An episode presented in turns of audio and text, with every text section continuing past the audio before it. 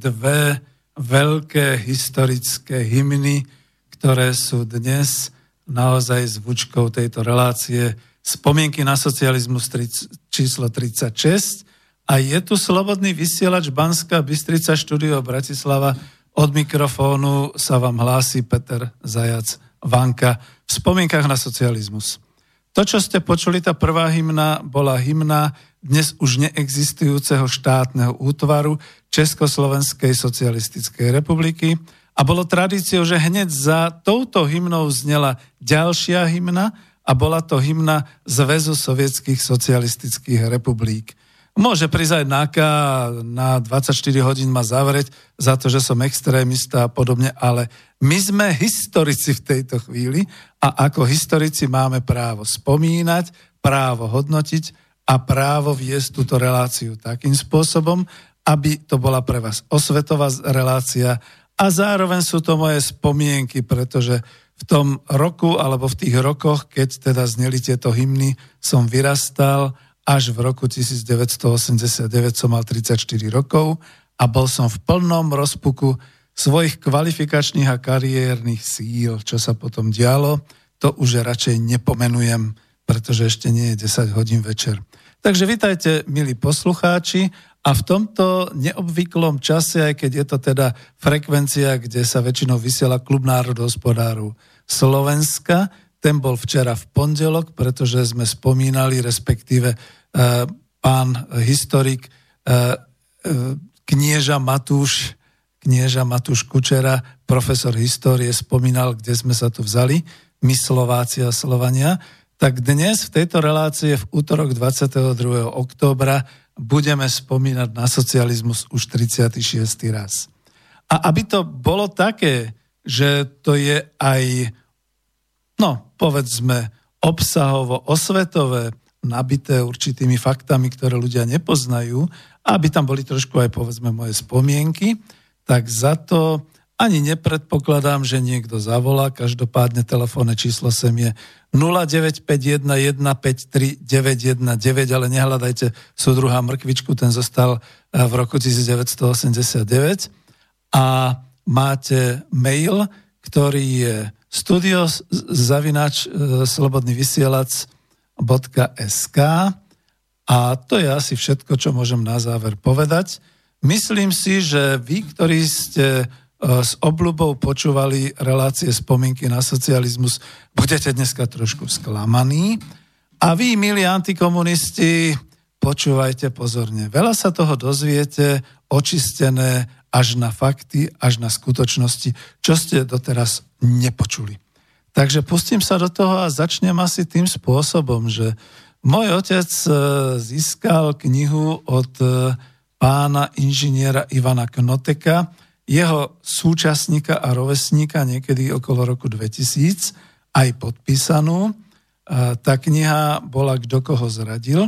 Ja som sa potom s pánom Ivanom Knotkom stretol niekoľkokrát, daroval mi knihu, ktorá sa volá Pasca bez úniku a na tej titulnej strane, na tej cover, e, máte vlastne e, taký obrázok, ktorý je aj v avíze tejto relácie. Je tam teda hlava Michaila Gorbačova, je tam taká nejaká mapa dokonca aj s dnes už zakázaným znakom Sovietskeho zväzu, alebo teda toho znaku komunistického, teda kosák a kladivo v červenom, ale je tam aj znak NATO, takže pozor. A je tam v podstate mapa Európy, ešte teda tej západnej Európy a organizácie NATO. Je zaujímavé, že tam nie je zvýraznené, kde je Varšavská zmluva. Ďalej ja som doplnil ten obrázok, tu koláž o takú mapku Československa v tých farbách, aké boli pôvodne farbami Československej štátnej zástavy. No, Češi si ju sprivatizovali, to bolo také typické po roku 1989 pre našich bratov. A potom tam máte ešte takú mapku Európy, kde teda v srdci sa nachádza taká malá, milá, malá krajinka Československo. No a to je presne tak, ako v minulosti aj v súčasnosti, že čokoľvek my robíme, o čokoľvek sa my tu snažíme, pokiaľ nie sme nejakým ostrovným štátom ako Veľká Británia, pozrite sa aj na nich, ako im to teraz ťažko ide izolovať sa alebo oddeliť sa od Európskej únie a podobné veci, tak cez nás naozaj tie dejiny prechádzali, valcovali nás, ale vždy sme sa tu udržali. Znova vás tu odvolávam na spomienky, respektíve na relácie klubu národohospodárov knieža Matúš rozpráva, kde sa dozviete viac o tom, ako sme od nejakého roku 448 tu sa usadili, tu žijeme, niekedy nás rozpustili, niekedy nás zavrhli, niekedy nás kolonizovali, ale vždy znova a znova sme sa objavili, tak sme tu aj teraz my na Slovensku. Takže túto reláciu vysielam skôr spomienkovú a nie politickú. Pre Boha živého viete, že som ekonóm, národohospodár. V tom čase som mal tú kvalifikáciu exportéra, čiže človeka pracujúceho v zahraničnom obchode Československa. A bola to taká hektická doba aj pre nás. Tak ako dnes sa dá porovnávať, boli sme všetci ponorení do svojej práce, do svojich starostí, do svojich radostí. Napríklad, povedzme, mal som mladú rodinu, mali sme byt, kvôli ktorému som zmenil zamestnanie, ale ten byt som dostal pri nástupe do zamestnania s kľúčikmi, už sa opakujem, manželka mala výbornú prácu práve tam v tom podniku zahraničného obchodu Technopol, v tej výškovej dvojičke budove v Petržálke v Bratislave a to ešte neboli žiadne také aféry. To bola naozaj spoločnosť, kde na každom poschodí pracovali iné skupiny a referáty, ktoré exportovali do sveta a kde teda sme sa všetci snažili, aby sa Československo vzmáhalo, aby sme sa mali dobre. Takisto tu prúdila absolútne zaujímavá krv a zaujímavá budúcnosť, čo sa týka toho, ako budeme všetci sa mať dobre a že sme už prekonali tie 50., 60., 70. normalizačné roky. Sme v 80. rokoch a máme nakročené na to, aby sme skutočne boli ako ČSSR veľmocou hospodárskou, kultúrnou a podobne. No a v tom období som skutočne cestoval niekoľko rokov za sebou do Sovietskeho zväzu, bolo to moje teritorium. Či už som pracoval na podniku zahraničného obchodu Technopol, alebo ešte predtým Koospol, alebo som to potom pracoval v Tesle spotrebnej elektronike, alebo na štátnom drevárskom výskumnom ústave. Vždy to bol sovietský zväz, kde som mal svoje ekonomické činnosti, respektíve exportné záujmy. A vždy som sa nádejal, že tak teraz, možno už o 6 mesiacov, keď sa tento kontrakt skončí, keď toto sa vybaví, človeče, ja možno budem aj riaditeľom tej obchodnej skupiny a podobne. Písal sa december 1989, vracal som sa znova zo služobnej cesty e, pri kontraktácii technických a technicko-ekonomických parametrov pre laserové obrábacie zariadenia spod Moskvy na letisku tu v Bratislave som sa stretol s manželkou, ktorá ako pracovnička Technopolu práve odlietala pravidelnou linkou zase pre zmenu do Moskvy. A iba cestou v tej hale, v tej hale, kde už teda sme po odbavení a tak ďalej, keď si ma počkala alebo počula, že práve priletel let a ja som zase počul, že práve odlieta let. Vtedy neboli mobily, ale vedeli sme o sebe. Sme sa stretli a romanticky, veľmi romanticky sme sa zvítali v tom medzipriestore a ona mi vlastne povedala pár slov o tom, čo sa deje tu u nás. Ja som jej povedal pár slov, čo sa deje v Sovietskom zväze. E, dneska mi to práve potvrdzovala manželka, že nevymenili sme si kľúče od bytu, ale mne sa zdalo, že sme si aj kľúče od bytu vymenili, že v podstate povedala, kde je malá, teda naša dcéra, kde sa nachádza u starých rodičov ako je to, čo mám zaliať kvetinky a tak ďalej. Ona odletela smerom do Sovietskeho zväzu, ja som sa vrátil a ocitol som sa minimálne v tej chvíli som si myslel o 20 rokov dozadu v nejakom tom roku 1968 hrali pesničky od e, Marty Kubišovej, všade bola akási čudná perestrojka, alebo ako by sme to nazvali, jar, aj keď bol december, a nerozumel som tej politickej situácii, čo sa to tu deje. Lebo veď my bojovníci v prvej línii v exporte sme bojovali za seba, za svoj podnik aj za našu vlast. My sme sa nezamýšľali nejakými hlúpostiami typu, e, kto bude vedúcou úlohou strany a vlády a podobné záležitosti. Ale samozrejme sme mali rozbehnuté svoje životné úrovne, svoje kariéry a pracovali sme v tom prostredí, ktoré práve bolo. Do pol roka sa to všetko, všetko, všetcičko zmenilo. Veľmi dlho som nerozumel, čo sa stalo. A veľmi dlho som to pripisoval, buď teda, ja som trošku taký paranoidný tomu, že zautočila teda tá západná civilizácia veľmi e, nehorázným spôsobom, alebo potom som si v sebe myslel, že asi mi niečo uniklo, asi tí ľudia naozaj boli nespokojní a ten antikomunizmus, ktorý doslova teda tak vybuchoval jak sopky, že to asi bolo niekde potláčané alebo čo a tak ako rodičia mi radili, prosím ťa, daj ruky od toho preč. Ako my sme už zažili zo pár takýchto prevratov. Nech ti to neublíži. Čo mne mohlo ubližiť? Kvalifikovanému obchodníkovi, inžinierovi zahraničného obchodu. A ubližilo. Zostal som bez práce, dostali sme sa na hranicu chudoby. A čo ďalej? Tak ma to hodilo hodne doľava. Až tak doľava, že som potom uveril takým tým, čo hlásali tie sociálno-demokratické myšlienky, že teraz ako v tom novom demokratickom kapitalizme si vybudujeme a budeme mať a podobne. Ale jak išli tie roky, tak som videl, že ustupujeme, zbavujeme sa, ničíme si priemysel, vyslovene teda predávame to, čo by sme inokedy nepredali. Klaus prišiel s tými myšlienkami, šokovej terapie a podobne. Ja som bol ticho.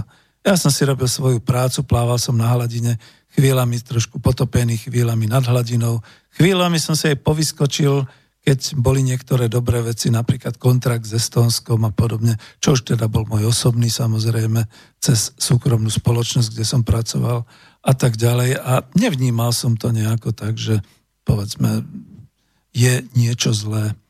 Prešlo 30 rokov po tých 30 rokoch, keď sa pozerám dozadu, vidím, že sme veľa vecí robili zle a tie nádeje, ktoré boli možno v tom novembri 89, možno potom ešte na začiatku toho roku 90, že teda vybudujeme sociálne trhové hospodárstvo a všetky takéto veci, tie nádeje boli spláchnuté, ako keď si e, postavíte taký hrad na pobreží, z piesku, niekde na pláži piesočnej, vycimcáte ho, vycibríte ho takými tými trilkami, tak to pekne veľmi vyzerá, že je to už až fotogenické.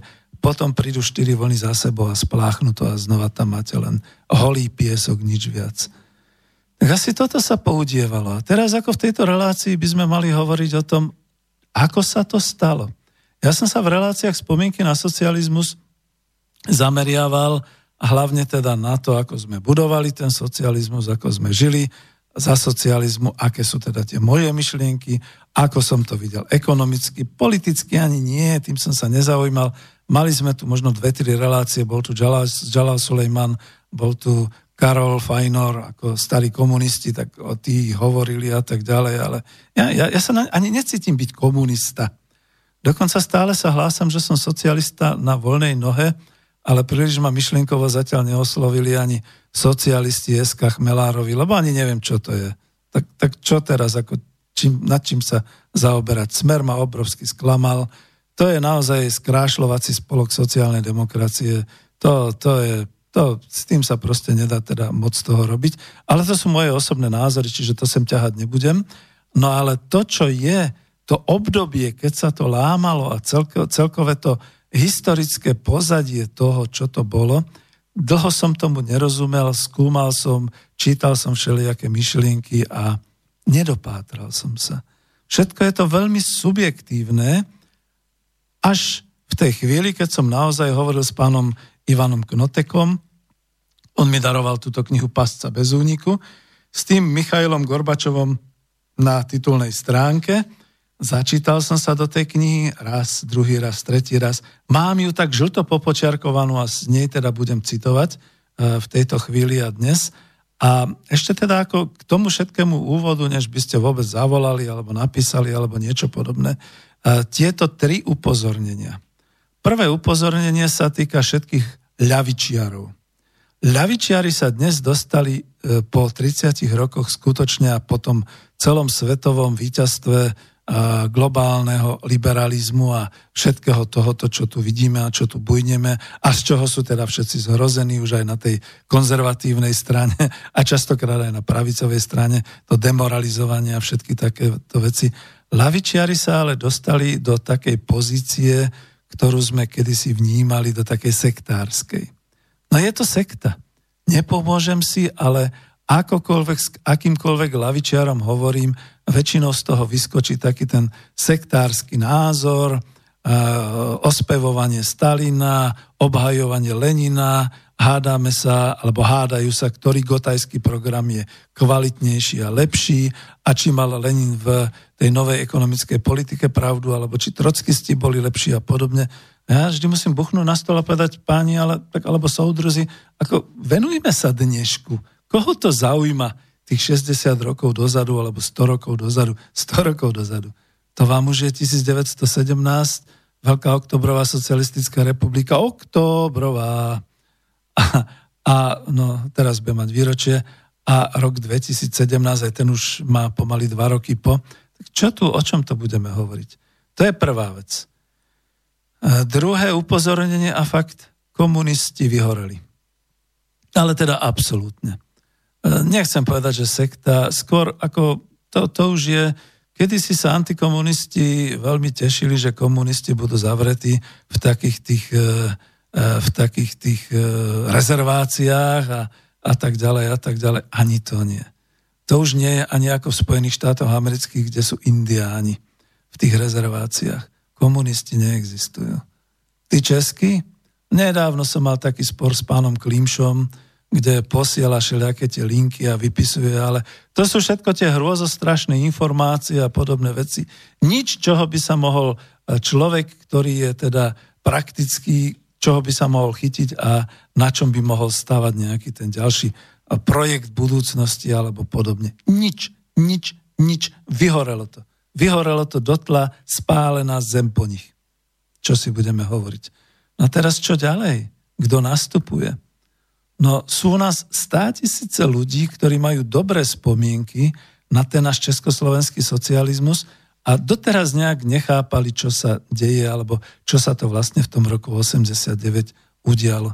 Tak trošku dlhšie som hovoril k tomu úvodu, ale tuto v tejto knižke som to našiel a som veľmi rád, pretože ja som pôvodne toho Gorbačova, Michaila, považoval za geniálneho politika Sovietskeho zväzu, potom, keď sa to všetko na neho prehrnulo, tak dokonca komunisti na neho dávali trestné oznámenia a všetky takéto veci, tak som si hovoril, no chudák, nešťastník, neborák a podobne. Obeď teda toho všetkého, ako toho historického nejakého posunu a takých vecí. A keď som si prečítal túto knihu, som si povedal, nie, nie.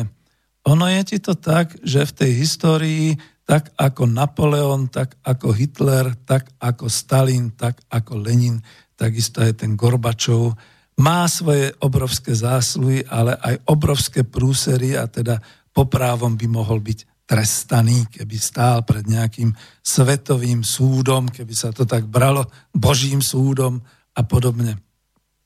Lebo stali sa veci, ktoré sa stať nemali. A o tom je tá pasca bez úniku. Ja len prečítam teda trošku ako z toho úvodu, že je tu popísané, že meno pedagoga a politika docenta inžiniera Ivana Knoteka, CSC, nie je staršej a strednej generácii neznáme, to čítam zo zadu, z tej zadnej časti knihy. Pochádza zo Záhoria, narodený v roku 1936, viac nebudem hovoriť. E, bol praktikom, je praktikom, absolvent Vysokej školy polnohospodárskej v Nitre, kandidát ekonomických vied, v roku 1988 až 89 bol predsedom vlády Slovenskej socialistickej republiky a to je zaujímavé, že to si nikto nepamätá. A bol podpredsedom federálnej vlády ČSSR, bol členom predsedníctva Ústredného výboru komunistickej strany Československa pardon, a tajomníkom Ústredného výboru pre ekonomiku. Takto mi aj hovoril, že takto môžem ho predstaviť. Má povesť pragmatického politika, je autorom viacerých publikácií, odborných článkov a recenzií. Napísal aj tú knihu, ktorú mu redigoval pán Hrušovský, Kto koho zradil, venovanú príčinám rozpadu socializmu v Československu a to už som v niektorej časti hovoril. Teraz tá kniha Pasca bez úniku je monotematicky venovaná obdobiu pôsobenia Michaila Gorbačova 1985-1991, vtedajšieho generálneho tajomníka ústredného výboru komunistickej strany Sovietskeho zväzu a prvého a posledného prezidenta Zväzu sovietských socialistických republik. Preto tá hymna. Analizuje vzťah perestrojky na vývoj politických a ekonomických udalostí v Sovietskom zväze, v Európe a vo svete. Zamýšľa sa nad prínosom Michaila Gorbačova pre svetovú politiku, zachovanie mieru i jeho podiel na páde socializmu a rozpade Sovietskeho zväzu. Autor konfrontuje faktografické údaje so svojimi osobnými postojmi. Kniha nie oslavou Michaila Gorbačova ani socializmu, je výpovedou svetka, ja to doplním, výpovedou svetka o udalostiach, ktoré sme prežili. Ponúka čitateľovi, aby sa zamýšľala nad dobou minulou aj súčasnou. Vydavateľ Bohus, Bohuš Hrušovský takto píše na ten úvod. A ja teda musím ešte doplniť taký komentár. Možno budem viac čítať z knihy a potom vždy poviem, že doplňam to komentárom. Ja doplním ten komentár, že poprvé, e, samozrejme, že keď som sa stretával s pánom Knotekom, on už pred mikrofón nechcel ísť. E, ja to chápem, aj klub národohospodárov, aj keď sme tu rada starších a niektorí predsa len aspoň pre ten mikrofón idú alebo e, spolu nahrávame nahrávky. E, je to človek, ktorý má v tomto roku asi tých 84, to znamená, že nemusí, nechce a ja to plne chápem, ale skutočne mi dal doslova autorské právo do vysielania e, spomienok na socializmu z tejto jeho knihy čítať a tuto tie fakty uviesť, tak to tu uvádzam. No, mohli by ste sa pýtať, a ja zatiaľ ešte nepozriem ani do mailov, lebo očakávam burku všelijakých nadávok. Uh, mohli by ste sa pýtať, že prečo to robím? Komu tým prospejem? Prospejem tým predovšetkým sebe, aby som sa ujasni, ujas, si ujasnil, že o čom to teda bolo a kde sa teda nachádzam a aký môže byť môj postoj k celej tej svetodejnej udalosti krachu socializmu, respektíve pádu e, socialistického tábora – po druhé, mám tu argumenty, aby som mohol všetkých tých neveriacich Tomášov a všetkých tých, znova som to vtedy povedal už, lavičiarov, ktorí sú sektársky už dneska orientovaní a zameraní, presvedčiť a ubezpečiť na faktoch, že ekonomicky, socialistická ekonomika nekrachovala, ani neskrachla. To, čo tu budete počuť, budete počuť o voluntarizme, teda o dobrodružnom a nezodpovednom správaní sa nejakého vedúceho predstaviteľa nejakej veľkej mocnosti a o tom, ako sme boli neschopní a bezmocní aj my tu v Československu na to reagovať. Toto tu budete počuť. Neviem, ako to bude s časom, lebo 15 minút e, sme e, vlastne si ukrátili technickými problémami, ktoré boli v štúdiu, takže uvidíme, ako to bude ďalej. Prípadne dám pokračovanie ak by to bolo zaujímavé, ak potom napíšete. No a tak veľmi adresne poviem, že ponúkal som túto reláciu a účasť na nej aj niektorým tým známym lavičiarom, ktorým som povedal, že by mohli prísť a mohli by sme teda sa ešte pobaviť o tom, čo bolo príčinou tohoto pádu socializmu v roku 1989, tomu náhlemu a tomu takému skutočne ako domino efekt, keď sa to všetko tak rúcalo. No nenašiel som partnerov. Jedni sa veľmi rozčulujú a chápem, len im nechcem spôsobiť infarkt, druhí už na tým mávajú ruku, ale našiel som aj takého človeka, on keďže sa veľmi rozčuluje na mňa a predovšetkým asi všade hlása, že som teda direktívny a že som teda cenzor a podobne, ja nepoviem jeho meno, prečo? No, tak ako, všetci ho poznajú, poznajú, koho myslím. A tak ako on to aj celkovo hlása, ja som mu aj rovno povedal, že ty si ako bývalý predstaviteľ Socialistického zväzu mládeže hlboko vo svojej duši presvedčený, že socializmus krachol tu v Československu ekonomicky a vy ako politici ste s tým nemohli nič robiť, lebo vám to vypadlo z rúk a podobne a, a tak ďalej a tak ďalej. No ja som sa vtedy tiež tak ako veľmi rozčulil až tak na infarkt na mŕtvičku a proste som ho vylúčil z možnosti e, zúčastňovať sa vysielania e, spomienok na socializmus, pretože tieto myšlienky sú ešte niekedy škodlivejšie ako takéto nadávanie nejakého antikomunistu na komunizmus a na socializmus v Československu a podobne. Lebo v podstate musím povedať úprimne, že ja som vlastne takto zistil po rokoch, že tá myšlienka, tá floskula, že e, socializmus v Československu skrachoval, pretože ekonomika skrachovala, tak tá floskula sa vlečie od sdl od začiatkov Smeru a od všetkých tých sociálno-demokratických strán cez všetky tie lavicové spolky dodnes a ťažko ich presvedčiť o tom, že to nie je pravda. Napriek tomu, že mám reláciu spomienky na kapitalizmus, kde som sa venoval od decembra 1989 až do roku 1993. Tam som to zatrhol, pretože to je tak silná doba, keď krachovala československá ekonomika a keď deň pod ní sa dialo niečo, čo ešte viac prehlbovalo uh, vlastne ten pád ekonomiky, to rozkrádanie a tak ďalej, že po tom skončení tohto obdobia sme sa ocitli naozaj na hunte a ešte sme verili, že nás zachráni Európska únia, pričom dnes hovoríme, že sme v podstate znova taká tá kolónia v rámci Európskej únii. A nedávno, keď sa búrili a keď sa ešte búria katalánci v Barcelone, tak naozaj som tam mal také tie myšlienky, že tá Barcelona, to Katalánsko, to je asi tak, ako je Slovensko prostred Európy. No, keby sme sa búrili a chceli odtiaľ odísť, že nám ubližujú, že nás okrádajú, že sme kolóniou, tak asi takto by sa zachovali k nám, ako sa zachovali ku predstaviteľom politickým národným Katalánska, že ich pozatvárali. Takže takto. No ale ako teraz pokračovať ďalej, lebo znova som už použil, a toto bolo po tretie, čo som chcel povedať, takže je na čase spustiť skutočne uh, túto knihu. Máme nakoniec pol hodinu za sebou. Takže začnem ale veľmi slušne s ohľadom na autora. Predslov autora Ivana Knoteka budem citovať, ale len časti. Ak tvrdíme, že spoločenský vývoj ide po špirále kontinuít, potom nie je možné niektoré významné okamihy uplynulého obdobia ignorovať. Medzi ne nesporne patrí vízia o prestavbe socializmu, to má v úvodzovkách, Michaela Sergejeviča Gorbačova, bývalého generálneho tajomníka komunistickej strany Sovjetského zväzu a prvého a posledného prezidenta tejto krajiny.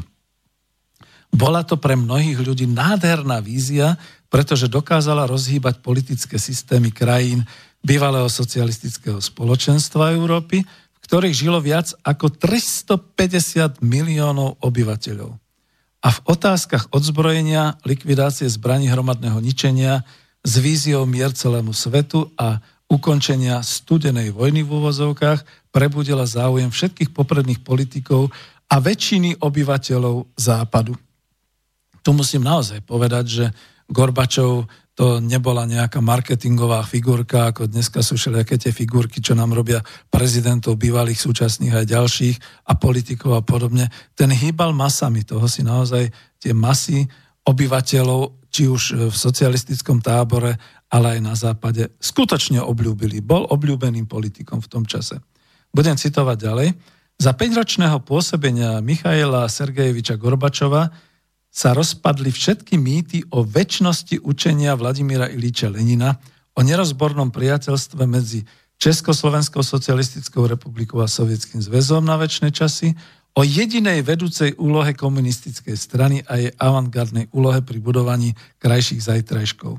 Počas revolučného kvasu a politických prevratoch v rokoch 1988 až 90 sa z prehnitého kapitalizmu v úvodzovkách stal univerzálny vzor pre transformovanie krajín s centrálne riadenou socialistickou ekonomikou na kapitalistickú. A rovnako platili princípy proletárskeho a socialistického internacionalizmu, Teória tried a triedného boja sa počas Gorbačovovej prestavy dostala do, úvode, do úzadia. To je šok, že? Pri jednom hodnotení v úvode ho tak vyzdvihne a potom zároveň povie túto pravdu, čo sa stalo za tých 5 rokov. Závan prestavby Sovietskeho zväzu sa premenil v krajine, ktorú tvorilo pôvodne 15 zväzových republik Sovietskeho zväzu s vyše 270 miliónmi obyvateľov na orkán, dneska by sa povedalo na hurikán, tento v dôsledku nekoncepčnosti a dôslednosti hlavného architekta prestavy Michaela Gorbačova roztrhal puta jednoty a nerozbornosti národov, ktoré spojilo kedysi Veľké Rusko. Ako sa to spievalo v štátnej hymne, to ste mohli snáď aj počuť, keď si ju pustíte znova. Všetky tieto zmeny sa udiali v priebehu uplynulého decénia a ja dokonca ako túto musím zakomentovať, to nebolo viac ako 5 rokov. Impuls k ním dal nesporne v roku 1985 pre väčšinu sveta vtedy neznámy človek, nový generálny tajomník ústredného výboru KSZ Michal Sergejevič Gorbačov. A bol to skutočne len on sám. Máme mu byť za to vďačný, alebo sa máme priradiť k tým, ktorí už len pri spomienke na neho, ktorým sa už len pri spomienke na neho dvíha žlč od hnevu a nenávisti. Áno, Doba, v ktorej nastúpil do riadenia veľmoci zvanej Sovietský zväz, bola plná rozpornosti. Rozporný bol však aj sám protagonista predstav, predstavby socializmu Michail Gorbačov. Stredná a staršia generácia, ktorá dnes neraz pri zápase o svoju dennú existenciu v mnohých prípadoch sa vracia do minulosti a konfrontuje so súčasnosťou, jedna časť z nich tú dobu chváli, druhá ju haní. A ak príde rad na Gorbačova, tak ho velebia alebo preklínajú. Nie za všetko však mohol on. A ešte dočítam ako z toho úvodu. Predkladám čitateľovi niektoré úvahy o vývoji politických a ekonomických udalostí posledných 10 roční minulého storočia. Bola to veľmi rušná doba. Doba hľadania i zápasov medzi krajinami východu a zápasu, západu a ich politikmi. Napriek zložitostiam však politici našli aj keď kompromisné východiská, vďaka ktorým ešte dnes Európa žije v miery. Tu sa musím pozastaviť. Ja si skutočne pamätám na tú dobu po smrti Brežneva, keď e, skutočne bol ten film Deň potom o atomovej vojne, že sme z toho študentského kina vychádzali veľmi ohúrení a ja už som mal vtedy rodinu, ale chlapci, kolegovia, ktorí odtiaľ vychádzali so mnou, hovorili, nie, ja, ja jednoducho nie, ja sa s ňou rozídem. Ja nemôžem založiť rodinu do tohto sveta, kde hrozí táto skaza. Až tak hlboko sme boli ovplyvňovaní otázkami vojnu a, vojny a mieru. Toto dnešní mladí po všetkých tých, e, čo to majú, tie svoje festivály a podobne, nechápu ani nepochopia. Budem pokračovať, ale ja dokončím teda ten úvod. Moje úvahy opieram hovorí Ivan Knotek, o dokumentačné materiály, výroky politikov, memoáre a konfrontujem ich s vlastnými názormi a pohľadmi. Predkladané úvahy nie sú oslavou komunizmu, ale ani jeho linčovaním.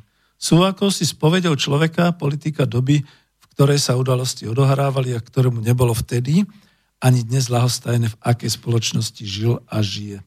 Čitateľovi ďakujem za jeho záujem a láskavosť, Spolu so mnou sa podeli o skúmanie príčin rozpadu socialistického spoločenstva v Európe. Toľko Ivan Knotek. No a my máme vlastne možnosť to teraz tak predeliť a potom sa venovať tým jednotlivým konkrétnym uh, informáciám z knihy. Tá kniha je hrubá. Ona má okolo 230 strán, takže ja sa z nej zamerám na tie prvky, ktoré hlavne mňa zaujímajú. Ja som to študoval a zisťoval som, v čom teda podstate ma tá knižka posunula k nejakému ďalšiemu e, svetonázoru, v čom ma tak psychicky očistila, že teda nemyslím si, že som žil v zlej dobe a na druhej strane, v čom teda máme také poučenie, že keby niečo sa dialo, pozor na to, takto to už nesmieme robiť. Takže takto to je a preto si dáme pesničku Marty Kubišovej Cesta. Dneska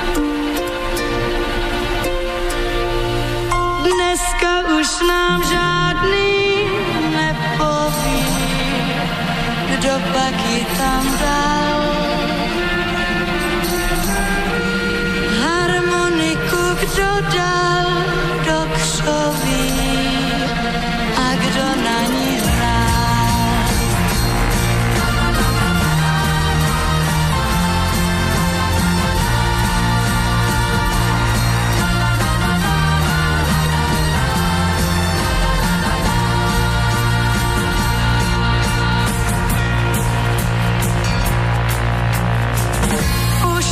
kdo jí čkal na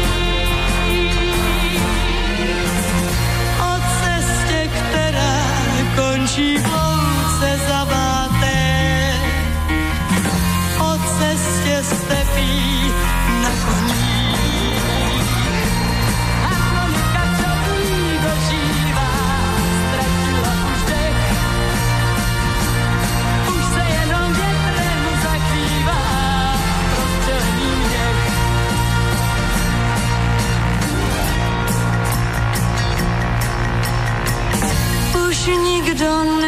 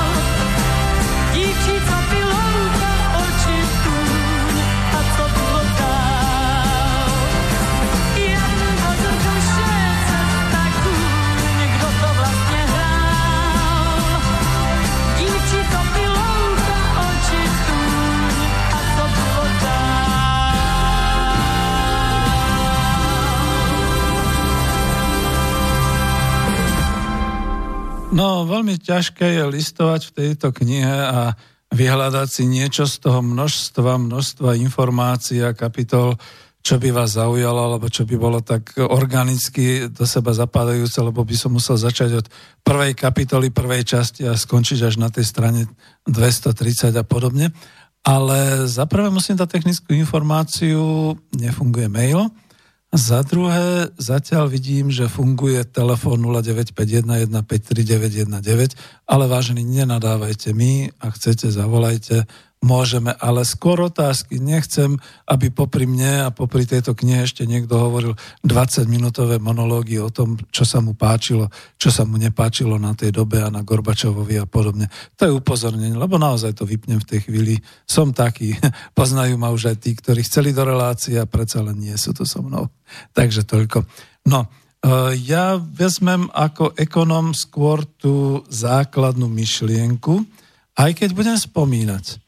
Ja som sa sku- skutočne v decembri 1989 vrátil z toho frontu z prvej línie exportu z kontraktu vedecko-výskumného a technického, kde boli zainteresované tri krajiny, socializmus, Československo, Nemecká demokratická republika a veľké, zatiaľ ako len odsúhlasený vedecko-výskumný kontrakt v rámci komplexnej ekonomickej integrácie RVHP, ale že z toho teda bude obrovský nárast priemyslu laserového, laserového obrábania a tak ďalej. A nerozumel som tej veci, čo sa to tu vlastne udieva. A v celom tom roku 1989 napriek nejakým takým určitým nepokojom a nespokojnostiam a správam, ktorým som nevenoval pozornosť príliš, zdalo sa mi, že však ideme dobrým smerom. Veď e, ako s otcom, bývalým generálnym riaditeľom inžinárskeho priemyslu som sa vadil, že jak je dobre, že sa prešlo na väčšiu samostatnosť podnikov cez štátne podniky, pretože on bol zastanca veľkého národného podniku výrobno-hospodárskej jednotky a hovoril, že tie podniky snáď prežijú, snáď neprežijú, ale je to zbytočné na tak malý 15 miliónový národ to tak rozdrobovať, tieto hydinárske podniky a podobne. Bratanec si založil už ako živnostník šusterskú dielňu, prenajal si garáž a veľmi pekne prosperoval v tomto zmysle. My sme sa vždy smiali, že keď chodíme tou našou Škodovkou po území Slovenska, tak aj tuto by mohla byť nejaká tá pizzeria, aj tam by mohol byť nejaký taký, mohlo by tam byť niečo, kde by sme si vedeli predstaviť nejaké podnikanie živnostenské a podobne. A tak sa to nejako rozvíjalo. Ale aj viem, že už v tom roku 89 aj na štátny drevársky výskumný ústav chodili také firmy, ktoré chceli všelijaké kontrakty. Ja sa pamätám, od toho som tam bol, od toho ma mal ekonomický námestník ako takého ja neviem, ako to dneska povedať, pobočníka pre medzinárodný obchod, že niektoré veci som teda odvrhoval, niektoré veci som prekúkol, boli tam povedzme takí nejakí dvaja obchodníci. E, poznáte tú nemeckú rozprávku, alebo teda, teda tu povedz Max a Moritz, také dva ksichtíky, veľmi čudné. E, toto boli obchodníci židovského pôvodu, nech mi to odpustia všetci ale boli takí smiešní, čudní a tak aj čudne sa správali a hrozne veľa nám ponúkali, že ako zbohatneme, keď s nimi pôjdeme do tohto kšeftu a podobne. Ja som si ich preveril a zistil som, že oni vlastne predali dopravnému podniku mesta Bratislavy tie prvé také tie cvikačky na listky a všetko to nefungovalo. Bolo to strašne potratové a podobné veci tak ja som ich ako veľmi slušne vypočul, mali sme jednanie obchodné a v podstate ešte aj ten výskumník, čo ich teda presadzoval a tak ďalej, bol veľmi sklamaný, že teda ten výsledok bol, že nie, nejdeme s nimi do spolupráce. To som bol teda konzervatívec, že ja nechcem spolupracovať so západnou firmou. A takto sme si dávali pozor. Niekto tam prišiel taký podvodník, že dokáže u nás v tom našom nejakom laboratóriu, v tej vysokej teplote a v tom vysokom tlaku vyrobiť z ničoho diamanty, ale že tie diamanty budú trošku také modrasté, lebo tam je nejaká chemická prímez a samozrejme chcel na to peniaze od nás a chcel na to voľnú ruku a, a kontrakt do budúcnosti, že keď to splníme, tak dostaneme milióny, keď to nesplníme, tak zaplatíme stá tisíce. Na také veci som si dával pozor. Prišiel som z zahraničného obchodu.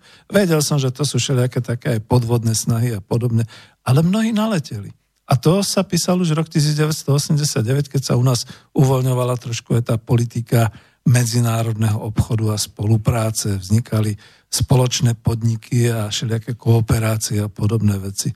No a teraz akože všetci tí, ktorí kričia, že potom ten november bol o tom, že krachla ekonomika, ľudia boli nespokojní, zlá životná úroveň, všetky takéto veci Očisťoval som to v mnohých reláciách spomienky na socializmus, poukazoval som v mnohých reláciách spomienky na kapitalizmus, že vlastne až Klaus, keď dokázal e, neú, v rámci centrálne plánovanej ekonomiky e, neschváliť e, štátny rozpočet a republika išla s 15 miliónmi obyvateľov a s vysokým účtom štátneho rozpočtu do rozpočtového provizória, čo by som povedal, že to bol trestný čin.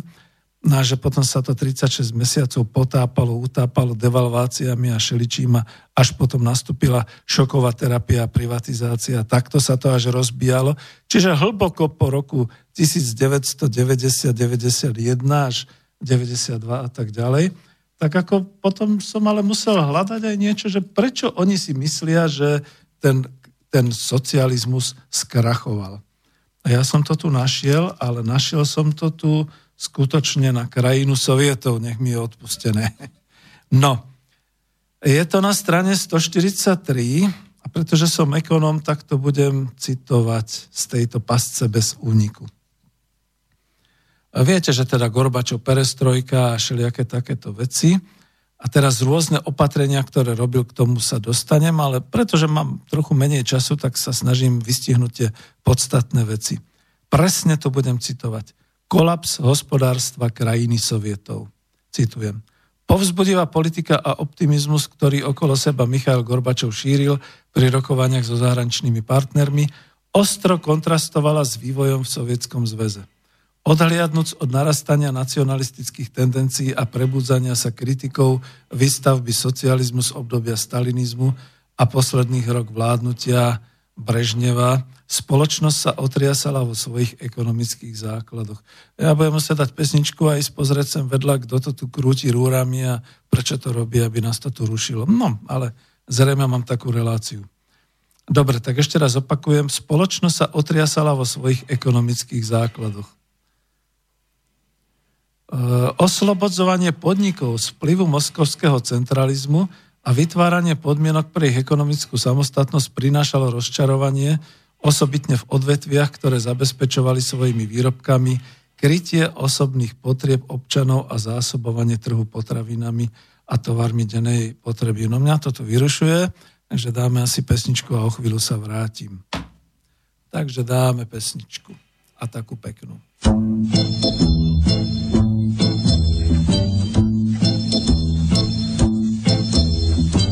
place rouge était vide Devant moi marchait Nathalie.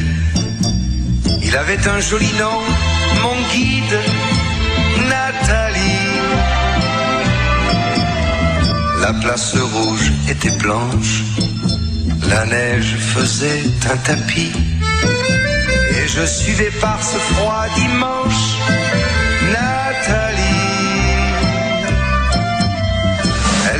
parlait en phrases sobres de la révolution d'octobre. Je pensais déjà qu'après le tombeau de Lénine, on irait au café Pouchki boire un chocolat. La place rouge était vide. Je lui pris son bras, elle a souri. Il avait des cheveux blonds, mon guide, Nathalie. Nathalie.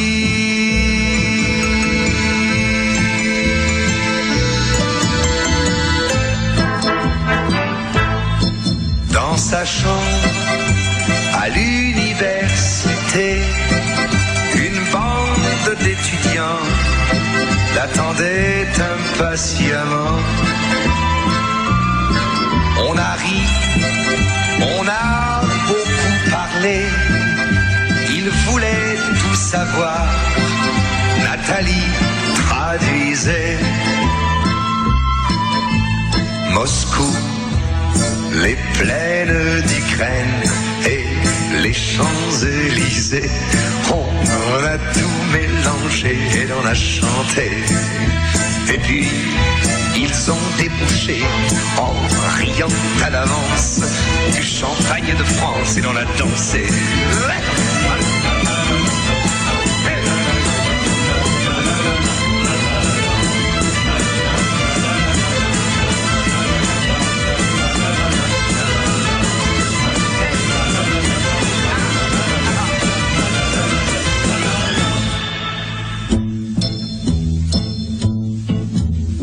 Quand la chambre fut vide, tous les amis étaient partis.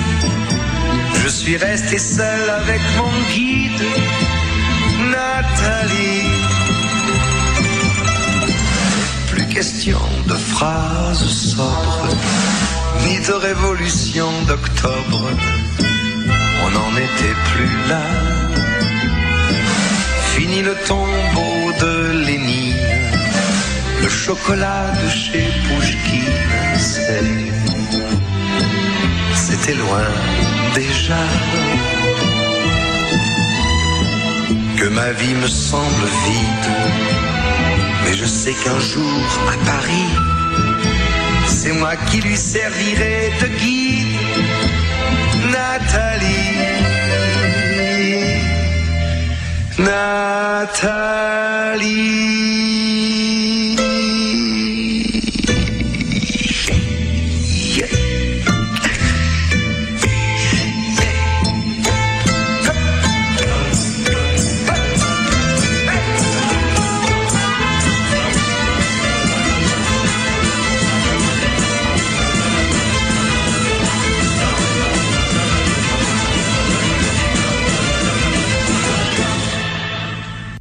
Tak som späť, urobil som si poriadok, uvidíme, ako dlho to vydrží.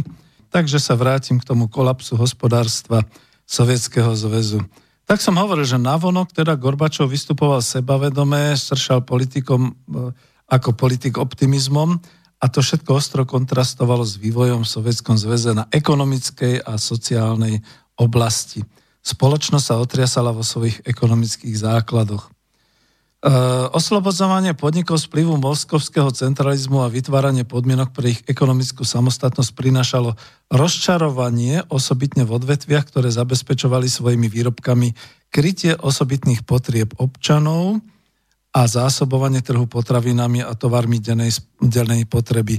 Uh, niekde to tu nájdem, to ešte bolo v niektorých tých materiáloch, ale ja som sám nevedel, až tuto z tejto knižky som sa to dozvedel, že dokonca oni nás predbehli ako Československo v tom, že niektoré štátne podniky, teda už to neboli, už to neboli ani tak ako tie uh, sovietské podniky a tak ďalej, ale tie štátne podniky uh, boli dokonca kreované ako samostatnejšie než naše. Dokonca tam už uh, uvádzali aj niektoré také veci ako samozpráva a podobné veci. Ale ako ekonom musím povedať, ako národospodár, že urobili to zle.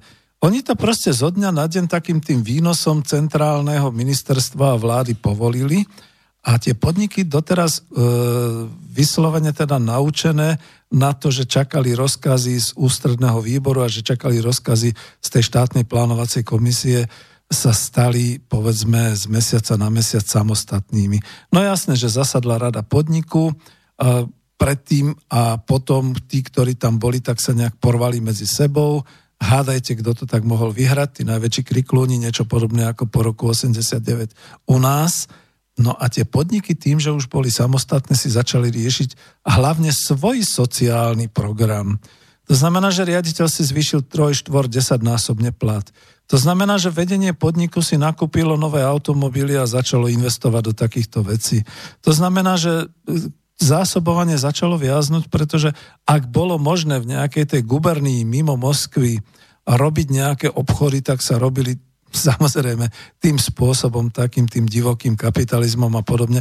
A to bolo už niekedy od roku 85, 6, 7. A ja som si potom spomenul, že áno, pamätám si na to, že som sa v tom období pohyboval už v Sovietskom zväze a nie v Moskve a občas som to tam zažil na vlastné oči, nejaké takéto rôzne dojednávania a dohadzovačky, najmä okolo potravín a podobne. Ja si pamätám jednu takú udalosť, ale nemám na to tu príliš času, aj keď teda budeme pokračovať ešte hodinku. E, dostal som správu z, zo štúdia, ale teda e, v podstate išlo o to, že keď som povedzme pozval svojich partnerov do Moskvy, išli sme gazikom a ja som tam na tom dome československom mal možnosť ich pozvať, dali sme si borovičku a dali sme si Plzeň a Prázdroj, takto a takéto veci. Najedli sme sa vepšoknedlo zelo alebo dobrý žízeček. Oni potom ma poprosili a my sme išli dozadu a naplno si naložili toho gazika tým, tými plechovkami Plzne alebo povedzme ešte nejakými ďalšími dobrodkami československými aj sladkosťami a podobne. Samozrejme zaplatili to v rubloch a, a proste vyťahli guče peňazí a týmto platili a podobne. A my sme sa potom viezli naspäť tým gazíkom, bolo to nejakých 120 kilometrov od Moskvy a ja som ako pozeral, že sú takí dosť nervózni, tak sa človek ošívali a pozerali. Dve veci. Báli sa teda tej kontroly dopravnej, že ich teda niekto zastaví a uvidí, že majú kontraband a podobne. A potom povedali, že sa báli takej konkurenčnej mafie, to už tam vznikali takéto veci, že proste, čo keby ich bol niekto prepadol, ani sa nemôžu priznať. A hlavne sa potom báli o môj život, keďže som ich doprevádzal ako československý expert a podobne. V podstate ako keby som im dával také krytie v úvodzovkách, pretože sa báli, čo by to bolo a podobne. Ja som hovoril, chlapci, neblbnite. Však teda, keď máte peniaze a chcete to pivo, tak skočíme kedykoľvek a nakúpime to. Nie, nie, nie, to, to oni majú na biznis. Už vtedy, v tom roku 86 a tak ďalej, už mali niektoré veci na biznis.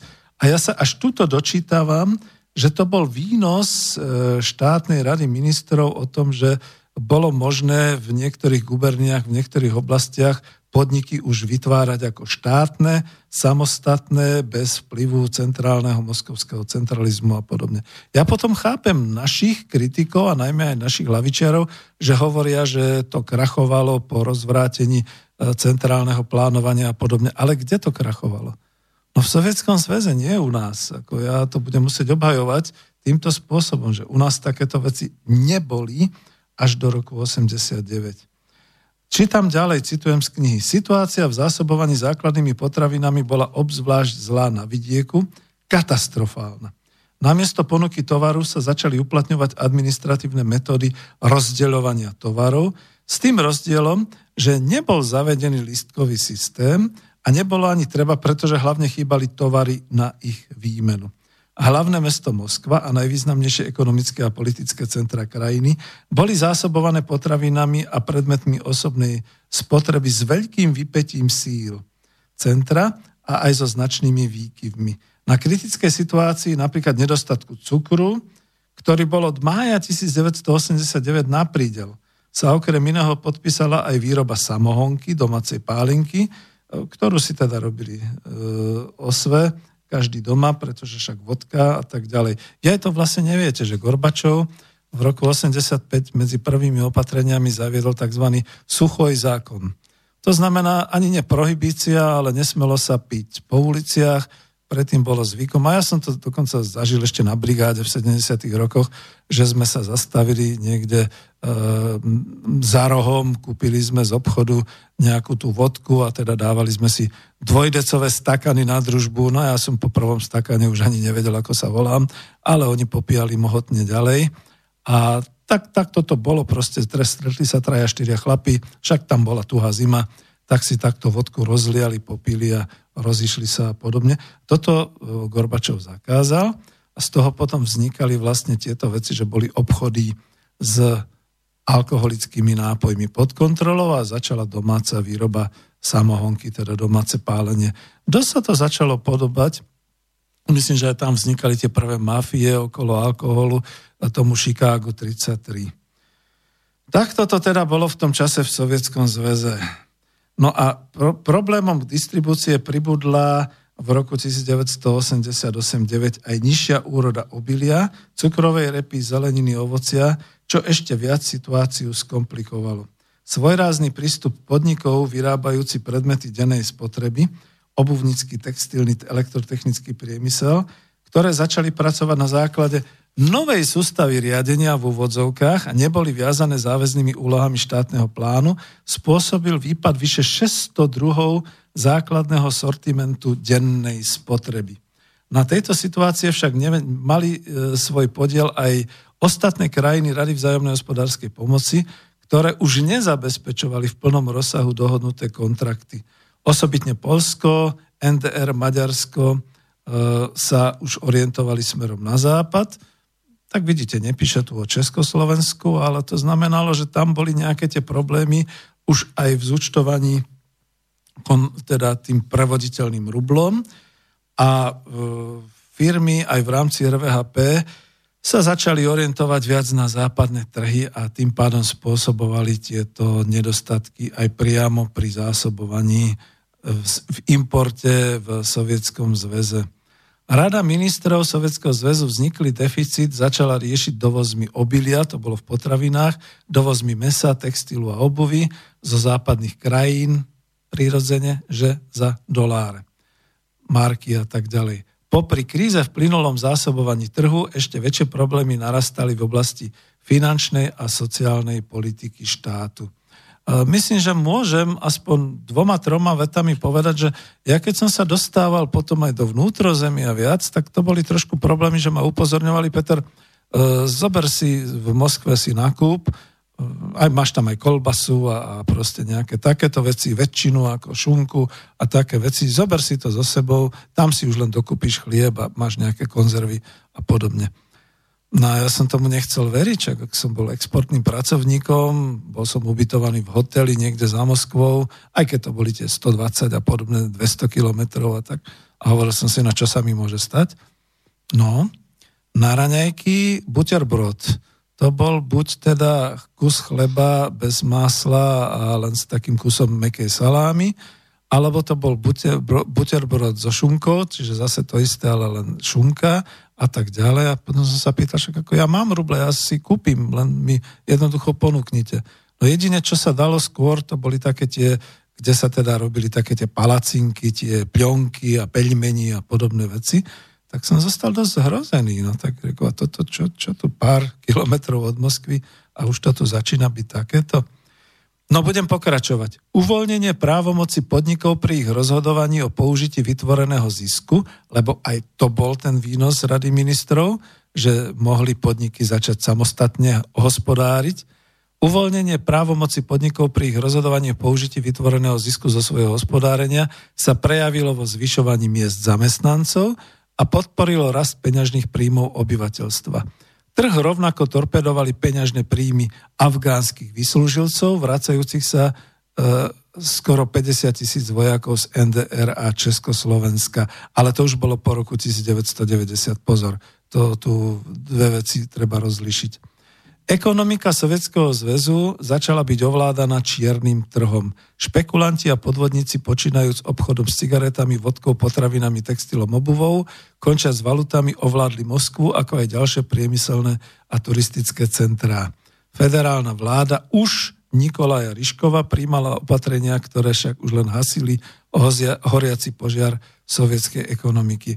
Tuto možno povedať, že naozaj tá socialistická ekonomika v Sovietskom zväze krachovala, to hovorím ja. A znova, že som tomu svetkom, to sa písal už naozaj nejaký november 1989, bol som v peknom mestečku pod Moskvou, zase nepoviem ten názov, nech im neubližujem, my sme bývali, mali sme takú ubytovňu, chodili sme na stravu do miestnej reštaurácie, cestou cez také centrum, no v tom centre nebolo možné čo kúpiť. Predtým sa aspoň kupovali také tie tradičné veci a možno aj hodinky, paľotky a samovary a tranzistorové rádia, fotoaparáty a tak ďalej. A v tom 89. som bol dosť prekvapený. Kúpil som strýkovi také starobilo vyzerajúce hodinky, ale s takou umelohmotnou nejakou touto škatulkou, pekne vymalovanou, taký ten, taký ten azijský vzor a podobné veci. Kúpil som nejaké veci do kuchyne, nejaké škrabky, nejaké takéto veci a my sme nemali kde míňať ruble, ako Čechoslováci tam pracujúci na tých kontraktoch. E, stále to bolo tých nejakých 15 až 18 rublov ako, ako denná dieta, veľmi veľa aj pre nich, to znamená, my sme tam si objednali večer nejaké to šampanské a nejaké také tie, to hlavné jedlá na večeru a tak ďalej a chlapci boli až takí sklamaní, že ako moc tu nie je čo, tu, tu nie je kde míňať. Ja som im hovoril, chlapci, ste technici, ste montéri, schovajte si tie peniaze doma, budete z toho mať užitočné tuzexové bony, môžete si potom nakúpiť, čo chcete. Takže takto to bolo už v tom 89. E, píše tu na strane 144 pasca bez úniku pán Knotek. Predseda Rady ministrov Ryškov sa rozhodol pozvať do vlády akademika Abalkina, významného sovietského ekonóma. Stalo sa, že Abalkin okolo seba sústredil elitu sovietských vedcov, ktorí hľadali východisko z krízy. Medzi nimi sa zrodila aj myšlienka reforma za 500 dní. Jeden z hlavných aktérov bol akademik Šatalín. Žiaľ, ako ukázal celý vývoj, zámer bol nereálny, pretože predstavoval iba teoretický model, dostatočne nereagujúci na skutočný vývoj na podnikovej úrovni. Vláda Sovietskeho zväzu podporovaná Gorbačovom riešila výpad domácej produkcie dovozmi a nárastom zadlžovania národného hospodárstva. Zahraničný dlh v roku 1989 dosiahol vyše 45 miliárd amerických dolárov a v priebehu 5 rokov, 84 až 89, sa zdvojnásobil. Na tak veľkú ekonomiku to nie je možné považovať za enormné ani dnes, problémom však bolo, že vtedajšie vedenie štátu nedokázalo toto rastúce zadlžovanie sa zastaviť, pretože získané úvery pohlcoval mlyn spoločenskej spotreby obyvateľstva.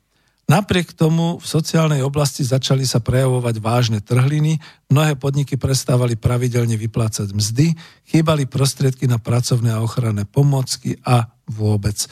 K tomu zase môžem dať komentár. Áno, pamätám si, že ešte skôr, než u nás sa po roku 90 rozvinuli s hľadom na tú dlžnickú krízu, že každý každému dlžil také tie bartrové obchody a takéto všelijaké vzájomné kompenzácie. Už vtedy to bolo poznať tam, pretože áno, bol som pri tom, pri nejakom tom rokovaní, kontraktácii, e, to ešte bolo, no ne, nepoviem, to dokonca neviem, či to bolo za Drevárskeho výskumného ústavu alebo skôr, že teda podnik, ktorý potreboval ako subdodávku, tak mu teda nahovorovali, že ale zaplatte to týmto.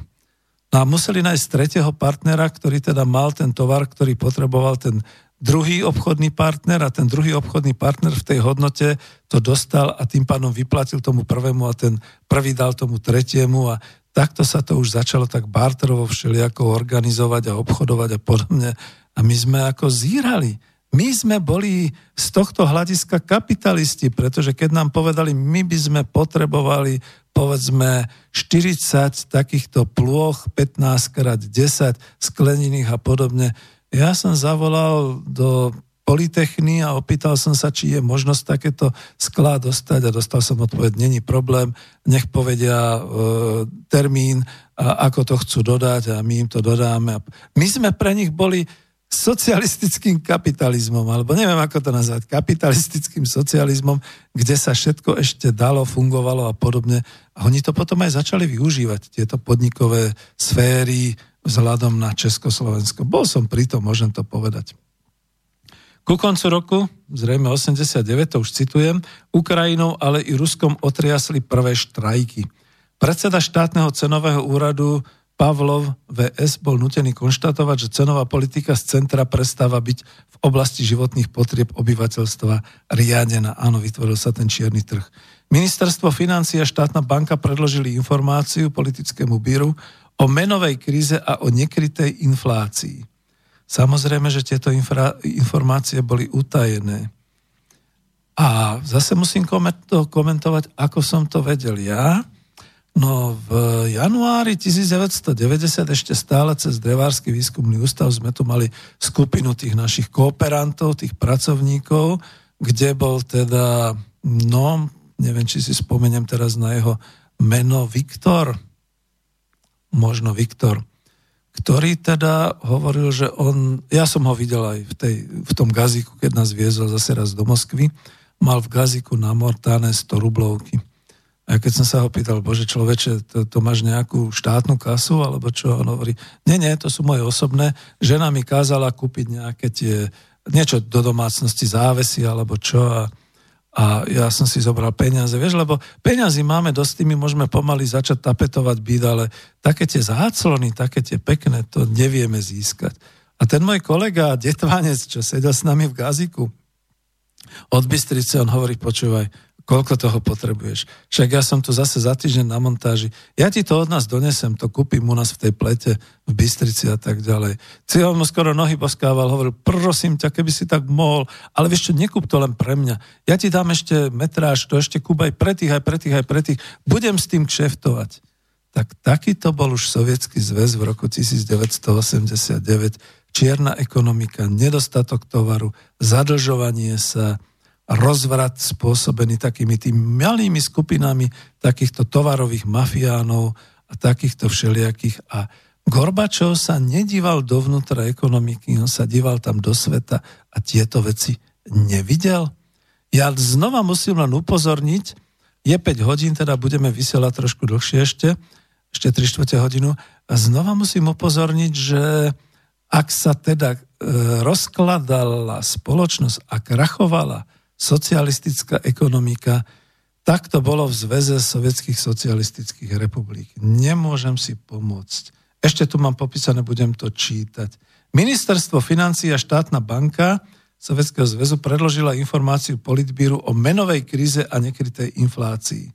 V septembri 6.9.1989 mal Ivan Knotek v Moskve pracovné rokovanie s členom politbíra e, pre ekonomické otázky s Ľuňkovom Nikolajom N. a vymenili si názory. E, nepodliehal pesimizmu, bol za postupné a premyslené kroky, za postupný prechod na trhové hospodárstvo. Dodržiavanie finančnej disciplíny považoval za dôležité, ale aj za naplňanie celospoločenskej objednávky a za, bol za koordináciu s krajinami Rady vzájomnej hospodárskej pomoci. Už vtedy ho Ivan Knotek upozornil, že rubel je voči československej korune nadhodnotený a Sľuňkov neoponoval. Uh, ešte tu niekde bolo. Svoj seriózny postoj Sluníkov potvrdil aj na Medzinárodnej porade tajomníkov ústredných výborov KS pre ekonomiku, ktorá sa konala 9. a 10. novembra v Prahe. Tu citujem, aj naše rozhovory ukázali, že Moskovské centrum je svojimi informáciami ďaleko od reálneho života. V čase, keď my sme s optimizmom hovorili o budúcnosti Sovietskeho zväzu, v ZSSR bolo takmer 40 miliónov obyvateľov na pokraji biedy – túto skutočnosť som nevedel a nebola známa ani širšej verejnosti. A ja znova môžem potvrdiť zo svojich, podmie- e, zo svojich spomienok, ako Peter Zajac Vanka, a tuto to komentujem, že si už pamätám, a to bolo ešte niekedy okolo roku, okolo roku 85-6, keď som chodil s Technopolom. E, v Technopole sme dodávali také tie linky pre mesokombinát a chodili sme, ja som bol v podstate obchodníkom, boli tam technici, my sme spracovávali potom technické protokoly o uvedení do prevádzky a tak ďalej. Boli sme, no ja som bol asi na dvoch miestach, Estonsko to bolo vyspelejšie, už v tom čase Pobalská republika a dolu niekde Bielorusko až Ukrajina. Myslím, že to bolo mestečko Sluck, kde sme teda v rámci toho odovzdávania protokolu zisťovali, chodili sme po uliciach, chodili sme teda, vozili nás gazíkmi a sme sa tak zastavili a hovorili sme, no však dobre, pozrieme sa, ako žijú tunajší ľudia. A my sme to, chá... ja som to chápal asi tak, že naozaj tu tá vojna ešte aj tých možno 50 rokov po vojne, 40 rokov spôsobovala takú tú biedu a takú tú zaostalosť e, v tých okrajoch mesta, ale to boli drevenice, to boli, samozrejme bol televízor farebný, bola povedzme chladnička, takéto veci, ale dosť teda takéto biedne zariadenie, a my sme sa potom s tými našimi technikmi zhovárali, že zlaté Československo. Veď my to u nás ani na tej najzapadlejšej českej dedine, ani na tom najzapadlejšom slovenskom nejakom vidieku, toto už takto nefunguje. A teraz, keď tí kritici komunizmu a tí antikomunisti vykrikujú, že ako to tu u nás bolo biedne, ja mám stále pocit, že oni to berú z týchto zväzových republik a z toho, že ako to tam videli a ako to tam spoznávali a ja som si to vtedy tak vysvetloval, že naozaj sa ďal to prehnala vojna, tu sa skutočne vraždilo, tu sa skutočne zabíjalo, zrovnávalo všetko zo zemou a ťažko je vtedy hospodáriť z ničoho a vyrastať a tak ďalej, ale predsa len to už boli roky 80. a stále tam bolo tak nejak tak ťažko. Takže pochopiteľné, že iné to bolo teda u nás, iné to bolo u nich. No, ešte k tomu, čo som chcel, že čo bolo, bol ten medzinárodný vývoj, to by som tu ešte mal dať nejako. Bola tu tá pasca, áno, trošku odbočím a pôjdem aj do medzinárodnej oblasti, kde píše teda o Gorbačovovi, ako ho vítali. Bolestivé miesta sovietskej politiky, prečo je vlastne názov tej knihy Pasca. Budem citovať. Dnes určitosťou podľa dostupných archívnych materiálov sa dá tvrdiť, že Sovietský zväz vbehol do pripravenej pasce Afganistan, kde zlyhala sovietská vojenská kontrarozviedka a vojenská diplomacia.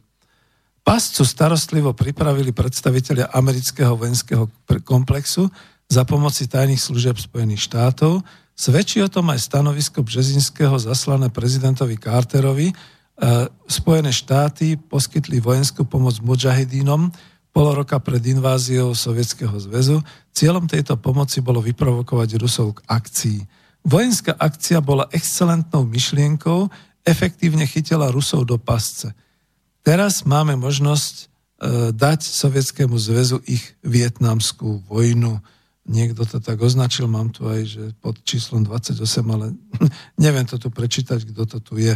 Sovietský zväz tým pádom dostal prívlastok agresora a svetová verejná mienka ho právom za neho označila takisto ako agresora ako Spojené štáty za Vietnam.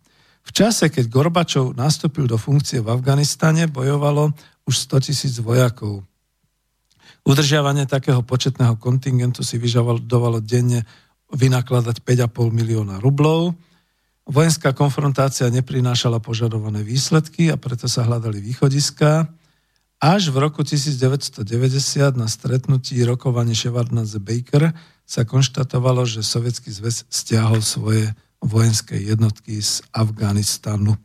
Ja som mal možnosť, jeden z mojich obchodných partnerov, ešte pri tých obrábacích strojov, bol majiteľom e, takej obchodnej spoločnosti, ktorá nakupovala e, zo Slovenska mal som možnosť s ním chvíľu hovoriť a boli sme aj hlboko do noci a teda hovoril, bol Afgančik, teda bol konkrétne vtedy vojakom, ktorý bojoval v Afganistane a vyprával mi tie hrôzy. Ak teda vidíme v súčasnosti ten film Rota alebo Čata z Afganistanu, ten ruský film, to je ešte málo, čo tam zažívali. Bol to skutočne Vietnam, bola to skutočne morálna pasca, okrem teda tej e, pasce e, finančnej, do ktorej bol zavlečený Sovietský zväz a teda aj Gorbačov. Tie ďalšie pasce medzinárodné, no vzhľadom na ten bežiaci čas, boli, to bolo hlavne to uvoľnenie medzinárodnej situácie, čo sa týka, čo sa týka toho, že Gorbačov vyhlásil, že už teda E, nie čo Sovietskeho zväzu do toho, ako si to usporiadajú krajiny so, e, socialistického bloku, dokonca až tak ďaleko, že každá členská krajina Varšavskej zmluvy má právo riešiť svoj politický, ekonomický vývoj vo svojej krajine nezávisle od vývoja v ostatných členských krajinách, čo teda predtým bolo nepredstaviteľné, spomente si na rok 68, a toto bolo rozhodnutie politického poradného výboru Varšavskej zmluvy v Bukurešti v roku 87. To potom znamenalo naozaj, ja si to tu musím nájsť, že kde to bolo, že tie staré garnitúry politické boli z toho spanikárili a boli z toho teda nejak tak konsternované, čo by sa dalo takto povedať. No, neviem to tu nájsť a nechcem teraz spúšťať nadarmo piesne, takže keď vydržíte, prelistujem to trošku, kde to bolo. No, e, takisto ako aj ten e, vývoj v Nemeckej demokratickej republike. My si teraz akože pripomíname, ako východní Nemci utekali, zanehávali tu aj v Československu Trabanty a Warburgy, utekali na západ a uvoľnila sa hranica medzi Maďarskom a Rakúskom a podobne. Ale ono to malo svoj vývoj, kde do pasce zase vliezol Gorbačov.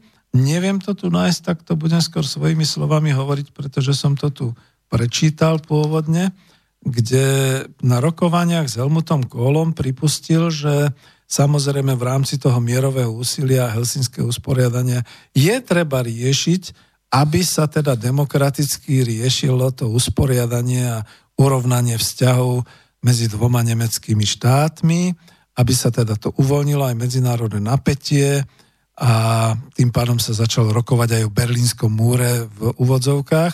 A to s tým, že jednoducho východní Nemci chceli takú nejakú konfederáciu. No ale Kohl si presazoval, že to by bolo dobre, keby bol zjednotený národ, ono to ukáže Európe svetu ten mierový proces, že Nemci sú už teda mierovo zameraní, sú prosperujúci a oni pomôžu a tak ďalej. A to už bolo v čase, keď Gorbačov veľmi, veľmi potreboval e, finančnú podporu, potreboval tie nemecké milióny.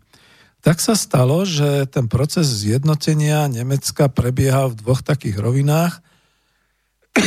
Gorbačov predovšetkým e, v tom hľadal aj takú tú záruku, že E, Spolková republika Nemecka mu dá, mu dá e, úver a poskytne mu teda pomoc vo výške niekoľko miliárd dolárov a Nemci v tom videli predovšetkým tom, tú možnosť zjednotenia. No a že sa to tak nejak preniklo a prešustlo pardon, aj smerom do verejnosti, z toho potom vzniklo takéto pnutie, takéto uvoľnenie. Ešte teda tam bol ten tá, e, to, to rozhodnutie Varšavskej zmluvy nezasahovať do politického vývoja v krajinách, ktoré sú členskými krajinami Varšavskej zmluvy. No a potom to viedlo k tomu, že ja som ešte niekedy v jesení 1987 na svojom pobyte v Hale vo východnom Nemecku, tam, kde bola jedna tá partnerská organizácia Karl Zeiss Jena a Feinmechanische Werkehale, zažil takú tú tichú protestnú demonstráciu po pešej zóne v Hale, kde ľudia nič nekričali, kde ľudia nedemonstrovali, nebúrli sa, nemali žiadne transparenty, len jednoducho prepochodovali od jednej časti e, centra a pešej zóny k druhej časti centra a pešej zóny, potom sa rozišli a tak ďalej a večer to ukázali teda v televízii, že e, národ e, pochodoval za zlepšenie životných podmienok a ani neviem, či za zjednotenie Nemecka.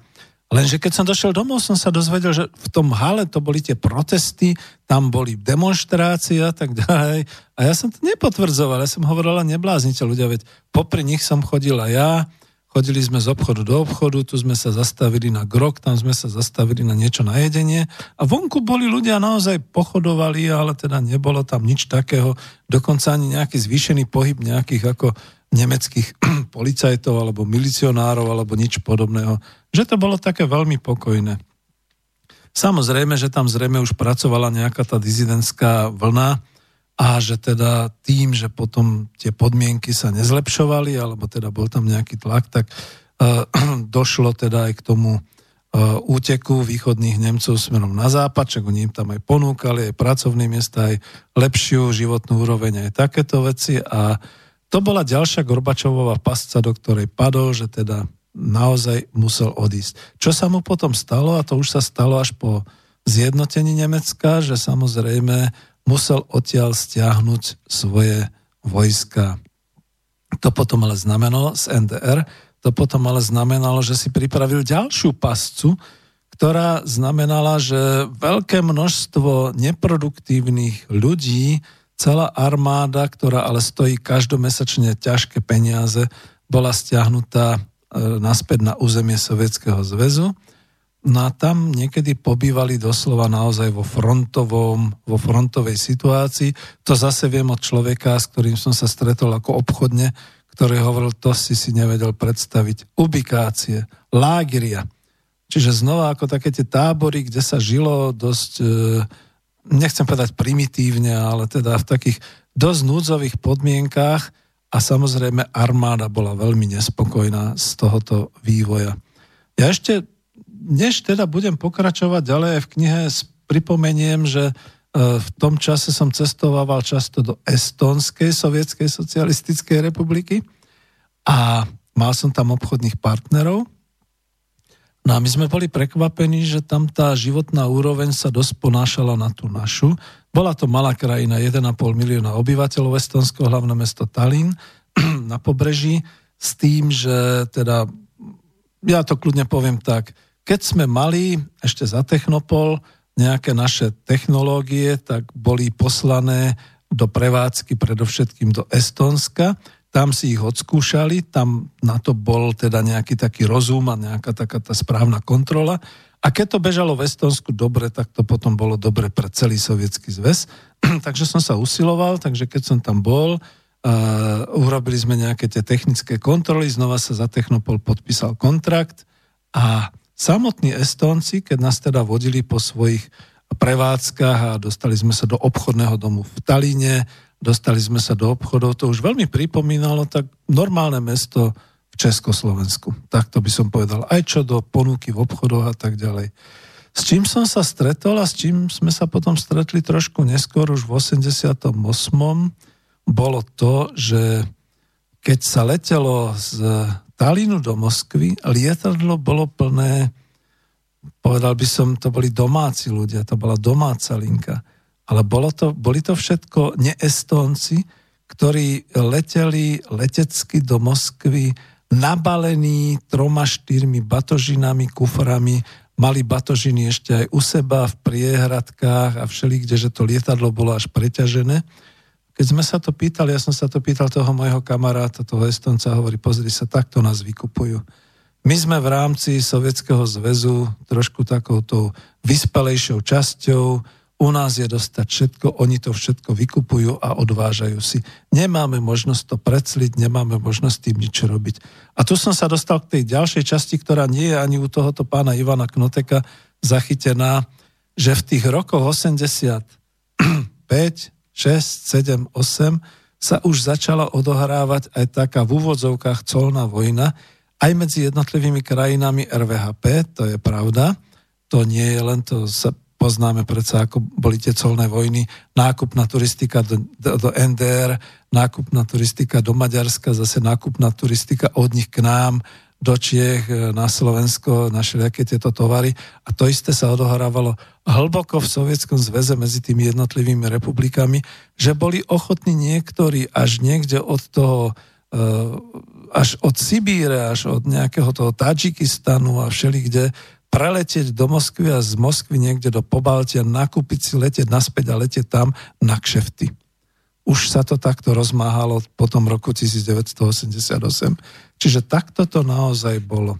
Skutočne potvrdzujem tú vetu, ekonomiku Sovietskeho zväzu začal ovládať čierny trh, pretože viazlo a bolo rozbité zásobovanie. No a ako sa to dotklo nás? Ako sa to dotklo Československa? O tom píše v kapitole 9 e, pán Ivan Knotek a tu ho budem citovať. Koleso rozpadu zachytilo aj Československo. To už bol vývoj udalostí v Polsku, v Maďarsku, v Nemeckej demokratickej republiky. Bezprostredne sa to teda dotklo napriek neúplným informáciám aj u nás v Československu. Kde to bolo? Na oktobrovom pléne UVKSČ 15. zasadanie v oktobri zvýrazňujem skutočnosti aj preto, že vtedajšie vedenie strany a štátu si uvedomovalo, narastajúci politický tlak doma pod vplyvom zmien v susedných krajinách, ale aj rozporného vývoja perestrojky v Sovietskom zväze. Som si vedomý, píše Ivan Knotek, že sa vystup, vystavujem nebezpečiu a môžem byť označovaný za konzervatívca, ktorý nepochopil dobu. Ale, teraz to tu mám zvýraznené, predsedníctvo UVKSČ podporilo rozhodnutie vlády ČSSR využiť jesenné zasadanie federálneho zhromaždenia na prerokovanie komplexnej informácie o stave československej ekonomiky, východiskách na riešenie a nevyhnutnosti zavedenia prestavby hospodárskeho mechanizmu vo všetkých odvetviach národného hospodárstva od 1. januára 1990. Správu v parlamentne predložil Ladislav Adamec. Kritická správa bola predložená s cieľom, aby poslanci aj občania pochopili nevyhnutnosť ekonomickej prestavby a jej komplexného zabezpečenia. Píše ďalej pán Ivan Knotek. Táto filozofia sa však obrátila proti autorom správy aj proti KSČ. Opozícia, ktorá vznikala, taká tá občianská, dizidentská a vôbec, samozrejme si vybrala z tej správy iba negatíva. Tieto prezentovala populistickými tvrdeniami o spálenej zemi v úvodzovkách, o sociálnom a ekonomickom rozvrate spoločnosti, o bezperspektívnosti socializmu a tak ďalej. Za všetko vinila komunistov, veď vládli viac ako 40 rokov. A ľudia, ktorí počúvali či čítali prejav Vladislava Adamca a konfrontovali hlasy opozície, sa dostávali do, dilemy, do dilemy. Kto má pravdu? Dnes, citujem ďalej, dnes je možné považovať tieto postupy vlády z hľadiska politickej stratégie za nesprávne. Spoločnosť nebola pripravená až na takúto otvorenosť a pochopila to ako priznanie neschopnosti komunistov veci riešiť. Prispela k tomu aj ochabnutá politická práca orgánov KSČ, menovite na úrovni základných organizácií. Tu sa zastavím a trošku to skomentujem, lebo ako s niektorými tými mojimi známymi som v stálom rozpore a v polemike, že kto za to môže, či ekonomika, či politika a tak ďalej. Ja tu ukážem o chvíľočku ešte jednu takú, budem citovať, ako sa Gorbačov v Československu dozvedel o Slušoviciach a o tom, ako nám to funguje v samozásobení a v sebestačnosti a tak ďalej. Čiže mal určité vzory. Lenže Gorbačov sa díval príliš dopredu politicky, takým tým strategickým, takým tým globálnym pohľadom a vôbec nevidel to, čo sa deje vo vnútri, alebo bol tak naivný. A teraz to všetko, čo sa dialo v Sovietskom zväze, všetky tie nedostatky, všetko to opúšťanie centrálneho riadenia, živelný prechod na, ako zle to je počuť, ale keťasenia, na, na tie rôzne mafie a viaznutie zásobovania, zadlžovanie sa a všetky tie veci, veď to malo zase spätný ohlas na nás. To znamená, že naši ľudia neboli slepí, hluchí, často a mnohé podniky pracovali na kontraktoch v Sovietskom zväze na rôznych úrovniach, v rôznych častiach a nosili domov tie informácie takisto ako aj ja. A my sme zrazu videli, že je zle, tak sme čakali, že naše politické a hospodárske vedenie dobre, ja som tomu naozaj, nechcem povedať, že veril, ale že teda áno, ide sa do tej prestavby hospodárstva od 1. januára 1990 naozaj vzniknú takisto tie určité samozprávne možnosti podnikov, veď už boli štátne podniky a tak ďalej, taká tá určitá decentralizácia, ale predsa sme sa spoliehali na to, že to neurobia takými blbými a chybnými krokmi, ako to robili e, v Sovietskom zväze. A na druhej strane Samozrejme, že bolo si trošku treba dávať aj tak trošku marketingovo pozor, čo sa vypustí von. A tým, že oni to vyhlásili všetko, tak samozrejme, ja sa presne pamätám na toho podpredsedu e, výboru KSS v štátnom drevárskom výskumnom ústave, ktorý prišiel celý bledý, zelený, ešte tuším, to nebolo ani v novembri, možno v oktobri, to bolo ešte pred mojou cestou do Moskvy, keď hovoril, zle je chlapci, zle je, krachujeme. A som sa na ňo pozeral a reku, druhu, co mi to tady říkáš? Jakže krachujeme? A on hovorí, zle je, krachujeme, Rusi krachujú. Reku, no tak Rusi krachujú, nie že my, pre Boha živého, čo to tu šíria za nezmysly. Až takto to ďaleko došlo, že mnohí takí tí funkcionári komunistickej strany začali panikáriť, začali sami vytvárať e, to, povedzme ako tú náladu a tieto veci, ktoré potom ako v tom novembri doslova vybuchli e, spod prstov. Lebo my ekonomovia sme vedeli, my keď sme sa vracali z toho Sovietskeho zväzu, tak sme si hovorili, páni, ideme domov, ideme do toho nášho socialistického kapitalizmu. Už keď sme na letisku na Šeremetieve ako nastupovali do ČSA linky a už keď sme dostávali to naše kurže, pečené a keď sme dostávali Plzeň alebo Prázdroje, tak sme hovorili Kofolu, tak sme hovorili, sme doma, sme v Československu. No, čiže takto to bolo a ako ťažko je potom tu je to naozaj ako pekne rozpísané ešte o tom, že e, všetky tieto veci sa pre socializmus v Československu stali osudnými. A teraz ide len o to, aký podiel viny na tom má ekonomika a aký podiel viny na tom má vlastne to politické vedenie. E, píše tu Knotek. Spomínam na toto obdobie veľmi precítene. Bol som na slavnostnom výročí 72. VOSR 6.11., e, ktoré sa konalo v Paláci kultúry v Prahe. Pripadla mi úloha predsedať Medzinárodnej porade tajomníkov UV pre ekonomiku z krajín RVHP, ktorá sa konala v dňoch 9. až 10. novembra v Prahe. Akcie, táto akcia už bola poznačená atmosférou tých dní. Každý z účastníkov z tých delegácií si bol vedomý nevyhnutnosti politických zmien vo svojich krajinách. V tejto spojitosti sa, nedá, sa dá zvýrazniť, že predstaviteľ Sovietskeho zväzu, ten N. Sľuňkov, Vystupoval v duchu rozhovorov, ktoré sme viedli počas septembra, zvýraznil potreby koordinácie, ako aj integrácie socialistických ekonomík, ako aj nevyhnutnosť pracovať na novej kvalitatívnej úrovni dodavateľsko-odberateľských a finančných vzťahov, nevnúcoval prioritnú úlohu Sovietskeho zväzu v týchto vzťahoch, ale ponúkal vzájomne prospešnú spoluprácu, zmluvne zabezpečenú a obojstranne dodržiavanú že nie je pravda, že Sovieti odskočili od RVHP. My sme odskočili od RVHP. Pád Berlínskeho múru, tu ďalej citujem, v noci z 8. na 9. novembra 89 nás utvrdil, že boj o charakter socializmu je nezvratný a dostáva sa do nových dimenzií. Záver porady, aj keď bol názorovo rozdielný, osobitne pod vplyvom stanovisk predstaviteľov Maďarska, Kuby, Rumunska a NDR bol jednotný v tom, že treba zachovať Radu vzájomnej hospodárskej pomoci pre ďalšiu etapu a je to odôvodnené. Musí sa to však uskutočniť e, ako radikálne zmeny pre zvýšenie jej efektívnosti. E, trošku som to chcel preskočiť, pretože to je ešte o nás a tuto niekde som mal e, to, tu RVHP. Áno. E, v januári 1990 sa v bulharskej Sofii konalo zasadanie Rady vzájomnej hospodárskej pomoci. Ja to citujem, ale zároveň to potom aj okomentujem, prečo to takto citujem. Delegácie jednotlivých členských krajín viedli predsedovia vlád. Za Československo delegáciu viedol dezignovaný predseda vlády Národného porozumenia Marian Čalfa.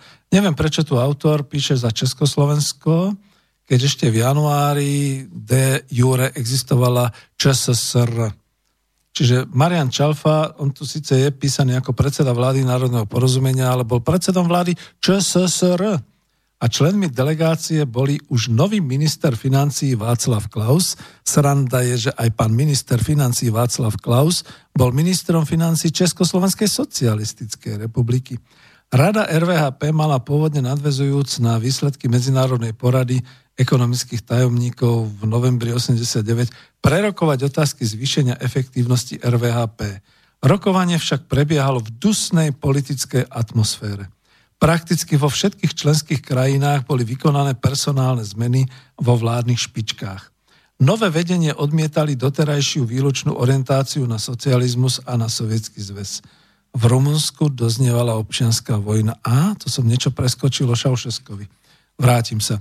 Predseda vlády Nikolaj Ryškov, predseda vlády z SSR, tlmočil posolstvo M. Gorbačova, ako aj želanie sovietskej strany uskutočniť zásadné organizačné zmeny v dosiahnutí efektívnosti vzájomnej spolupráce. Vystupovanie niektorých delegácií, medzi nimi aj delegácie ČSSR, bolo konfrontačné.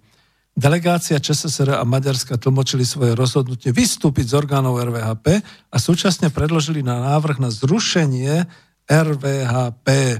Ich návrh nebol ostatnými členami akceptovaný, avšak RVHP v priebehu roka v dôsledku nečinnosti výkonného výboru eh, RVHP hrubého porušovania vzájomne uzatvorených dohod a dohod prestala fungovať. Ja tu musím do toho dať ten koment, niekde inde som to čítal, že ako boli tam ešte aj Václav Dlouhý, neviem, čo to bol, minister hospodárstva, alebo tak, oni dvaja, Klaus a Dlouhý, ako Max a Moritz, sa proste tvárili urazene a vykrikovali, že oni už RVHP nepotrebujú. Československo sa bude 100% orientovať na západ. A dokonca, že kontrakty sa budú uzatvárať už iba v konvertibilných menách ako doláre, marky a franky a podobné veci. E, to viem z iného, to nemám tu v tom zdroji na to vystúpil, myslím, to bol práve ten Ryškov, alebo ktorý povedal, dobre, nemáme s tým problém. Odteraz budú platby za e, plyn a za ropu prebiehať v dolároch.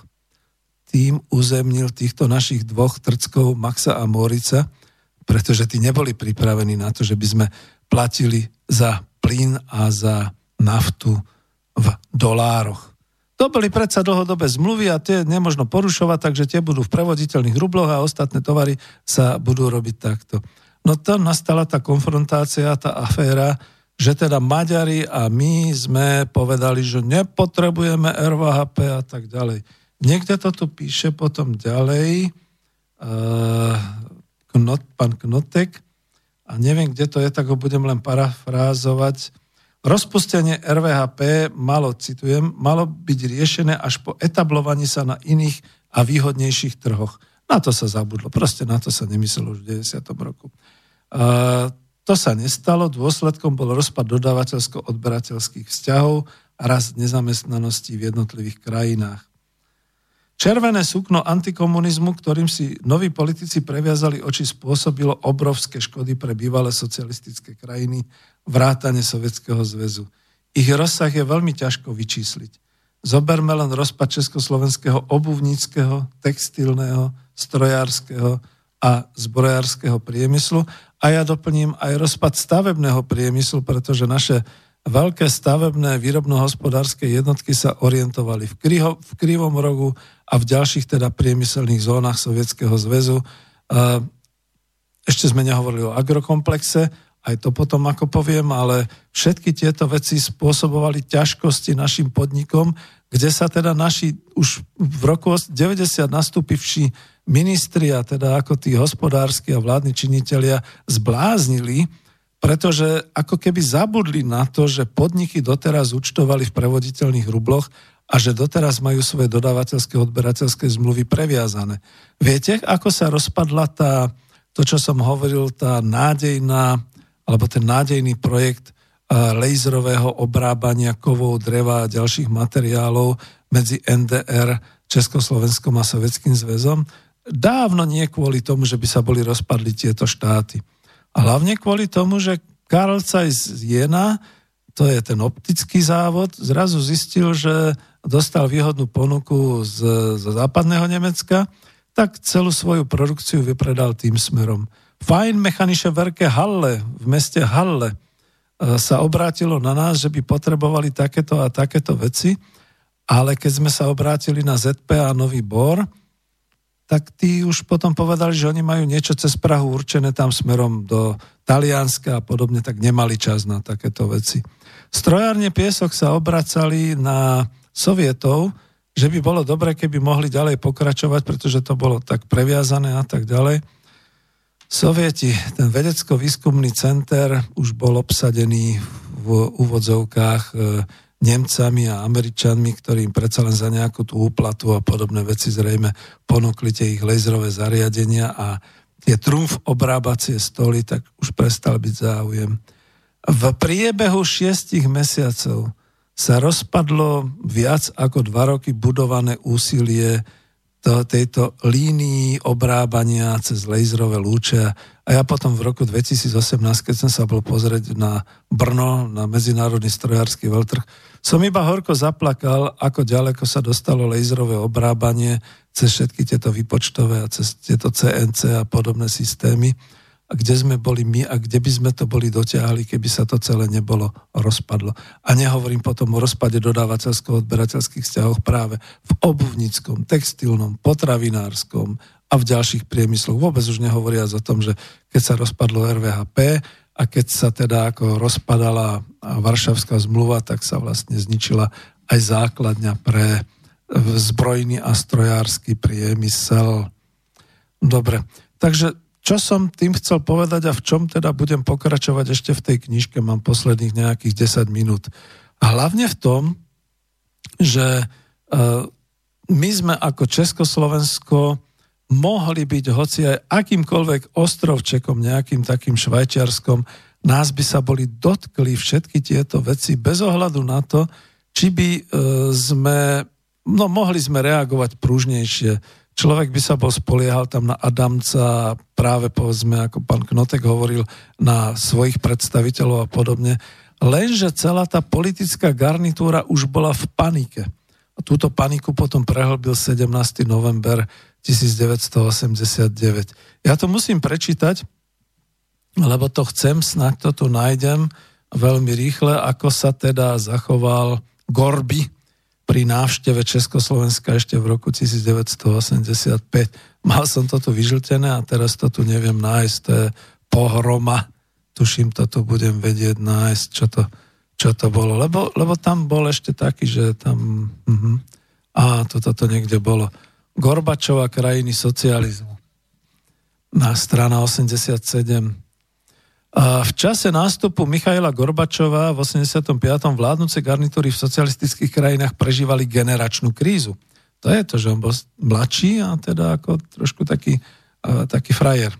Všetci generálni tajomníci UV komunistických strán Európy mali viac ako 70 rokov. Todor Živkov, Gustav Husák, Jánoš Kádar, Erich Honecker, Vojcech Jaruzelský, Nikolaj Šaušesku – po, pod vplyvom politiky Brežneva títo prestárli vodcovia razili politiku stability vedúcich kádrov.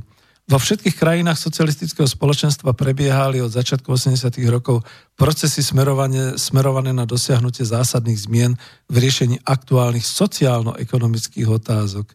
Tu len dokumentujem, že my sme sa dostali na určitú úroveň a teraz sme už poškulovali po tej najvyššej e, životnej úrovni vo svete Trošku sme zabúdali, že tam je iný systém sociálno-ekonomický.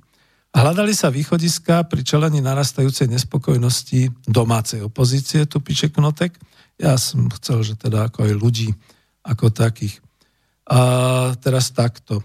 Schválené komplexné programy vedecko-technického rozvoja krajín RVHP nebolo možné realizovať bez osvojenia si techniky vyšších inovačných rádov, ktoré boli licenčne chránené prevažne západoeurópskymi a americkými firmami a to si vyžadovalo zmeniť pravidla v zahraničnom obchode.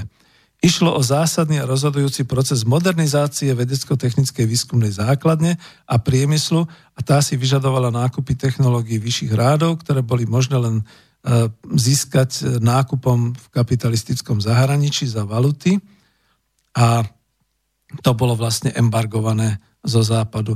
Spomínal som v spomienkach na socializmus, že som zažil embargovanie ešte aj také tie spotrebné elektroniky, videohlavy a tak ďalej túto všelijaké tieto ďalšie IT technológie a podobne. Bolo potrebné podstúpiť riziko, to už citujem, že prebudovanie výrobno-ekonomickej základne socialistických krajín si vyžiada svoju negatívnu daň a to vo forme zadlženia sa. Toto zadlženie sa vo všetkých socialistických krajinách v priebehu 80. rokov vzrástlo. Zadlženie vykazovalo Polsko 38,7 miliard US dolárov 1988 Maďarsko 19,1 miliardy USD, Nemecká demokratická republika rastúcim obchodom s NSR 19 miliard USD. Najmenší zahraničný dlh malo Československo vo výške 5,2 miliardy USD. Na obyvateľa pripadalo 300 USD. A tuto ja musím ešte aj povedať tú jednu vec, že ako toto zadlženie Československa bolo technické, pretože v, my sme boli väčší veriteľia, čo sa týka medzinárodného obchodu, ako sme boli zadlžení. Čiže teoreticky v prípade nutnosti splatiť sme mohli zasiahnuť ako veriteľia vyžiadať si svoje, e, svoje teda aktíva, respektíve dostať svoje peniaze a vyplatiť ich ďalej.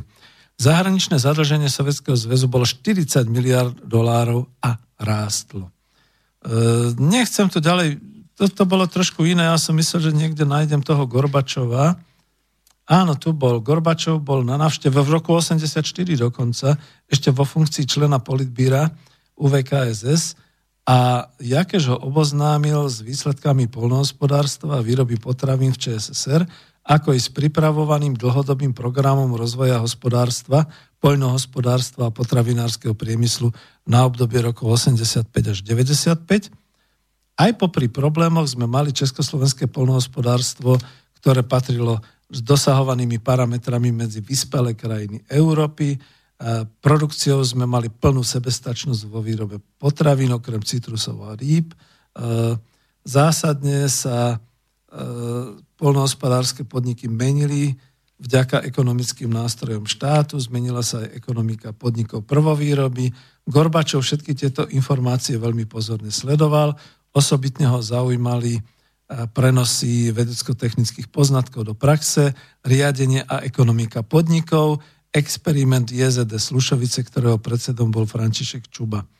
V rozhovoroch s Gustavom Husákom, Jakešom a Štrougalom sa zaujímalo celkovú politickú situáciu a citujem, aj keď môžeme pripustiť, že informácie boli subjektívne a účelové, rozhodne však nemohli nič meniť na skutočnosti, že v tom čase československá ekonomika bola konsolidovaná. Je pravdou, že zápasila s mnohými ťažkosťami, ktoré ale postihovali všetky krajiny RVHP, a to zaostávanie rozhodujúcich odvetví národného hospodárstva v produktivite a efektívnosti výroby.